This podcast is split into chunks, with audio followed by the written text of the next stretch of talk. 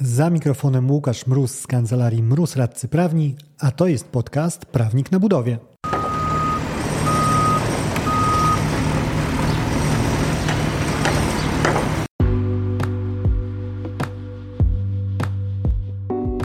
Z tej strony mikrofonu radca prawny Łukasz Mróz, a to jest podcast Prawnik na Budowie, w którym mówimy o wszystkim, co związane z kontraktami budowlanymi.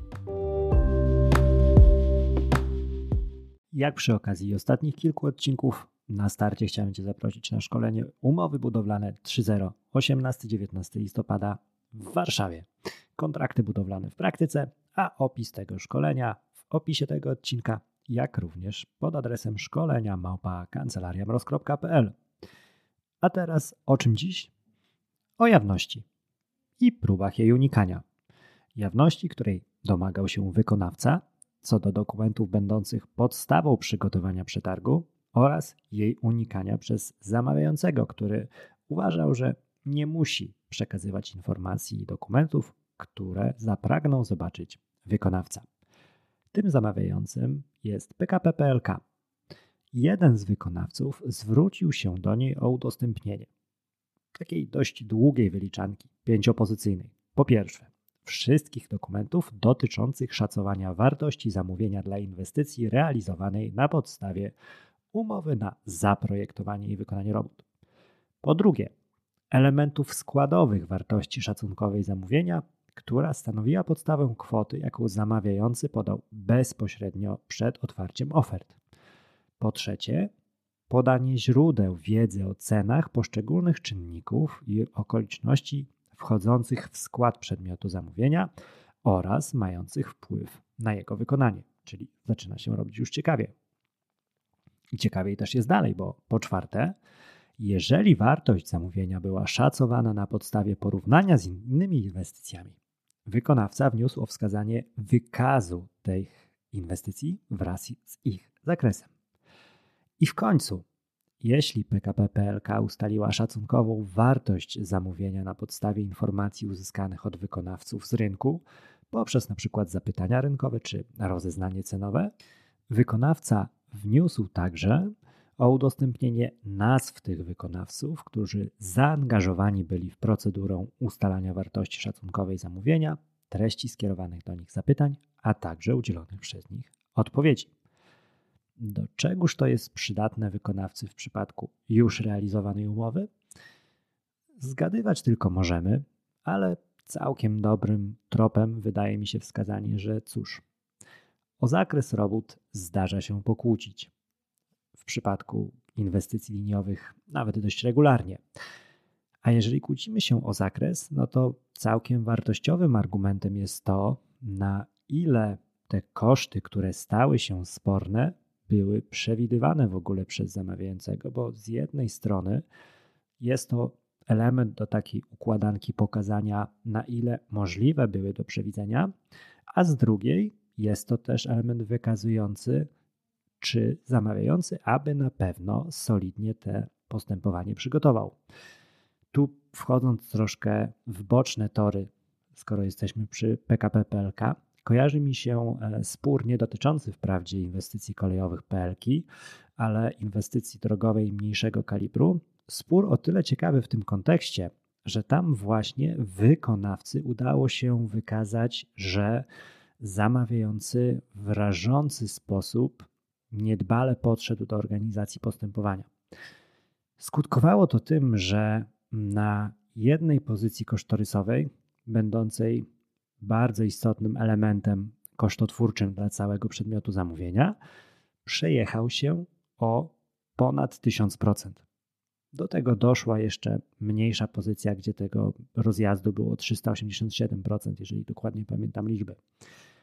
I jest to właśnie w kontekście tego odcinka o tyle ciekawe, że tam sąd pierwszej instancji, rozpoznając roszczenia wykonawcy, uznał w ogóle, że Podstawą jego roszczeń jest odpowiedzialność odszkodowawcza z artykułu 415 kodeksu cywilnego, który dotyczy odpowiedzialności za działanie bezprawne w największym uproszczeniu.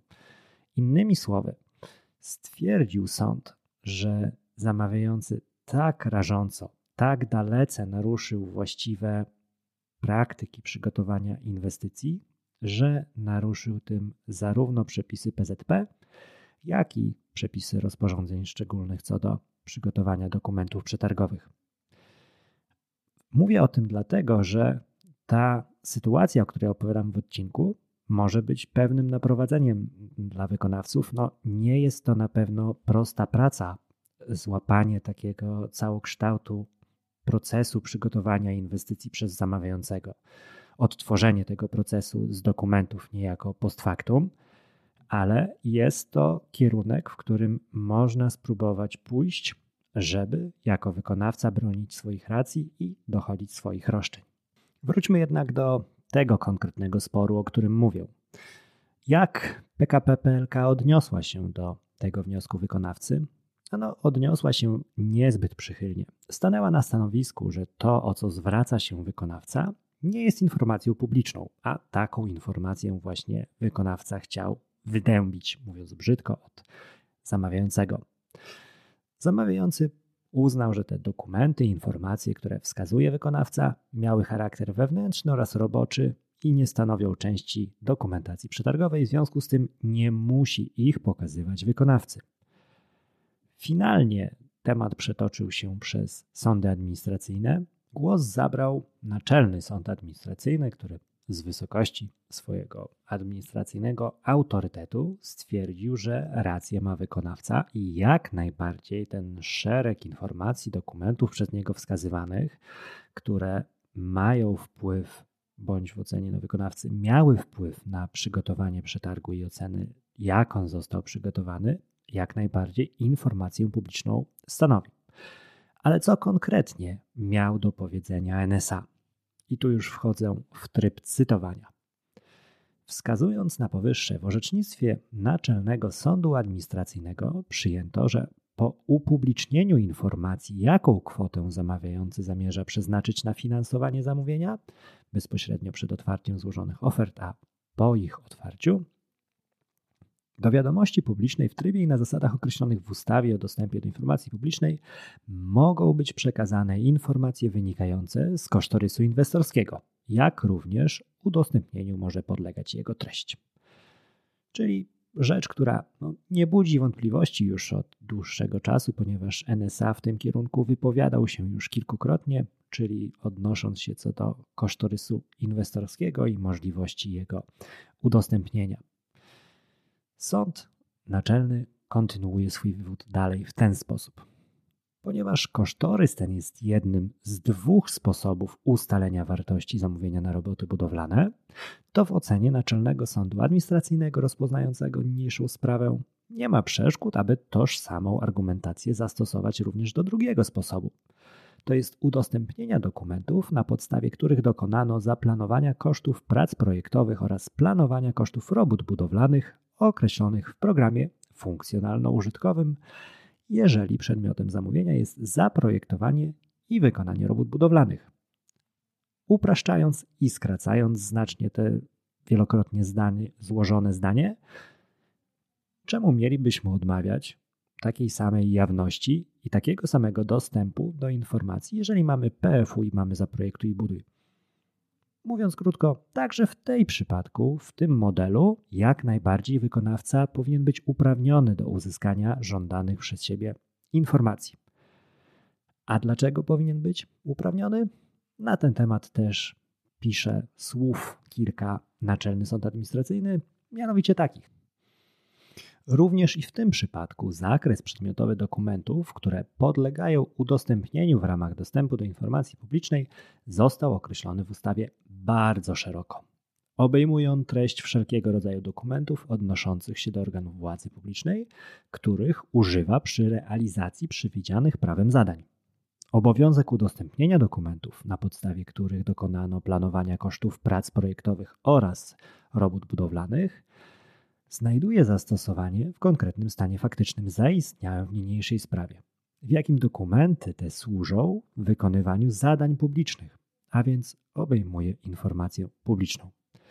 Z tego też względu za prawidłową należało uznać konkluzję sądu pierwszej instancji przedstawioną w skarżonym wyroku, że żądane przez stronę skarżącą dokumenty stanowią informację publiczną, albowiem dotyczą realizacji zadania publicznego, jaką jest prowadzenie działalności w zakresie zarządzania liniami kolejowymi oraz dysponowania mieniem publicznym. Czyli jak najbardziej, drogi zamawiający, to, że dbasz o naszą trakcję, to, że dysponujesz naszym wspólnym mieniem, jak najbardziej jest realizowaniem przez Ciebie zadania publicznego. W związku z tym, jeżeli przy tym zadaniu przewijają się przez Twoje ręce jakieś dokumenty, jakieś informacje, które rzutowały na szacowanie wartości zamówienia, które powierzyłeś w konsekwencji wykonawcy, to jak najbardziej zalicza się to do sfery informacji publicznej, sfery informacji, których udzielić na prośbę wykonawcy jak najbardziej mu powinieneś.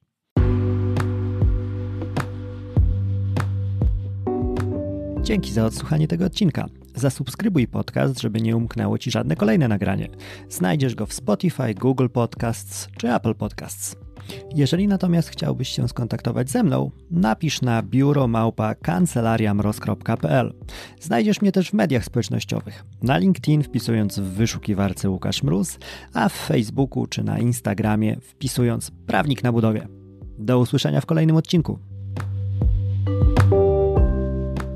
Dzięki za odsłuchanie tego odcinka. Jeżeli chcesz się ze mną skontaktować, możesz napisać na biuro małpa albo zadzwonić na 577 665 077. Znajdziesz mnie też w mediach społecznościowych. Na LinkedIn jako Łukasz Mróz, a na TikToku, Facebooku i Instagramie jako Prawnik na Budowie.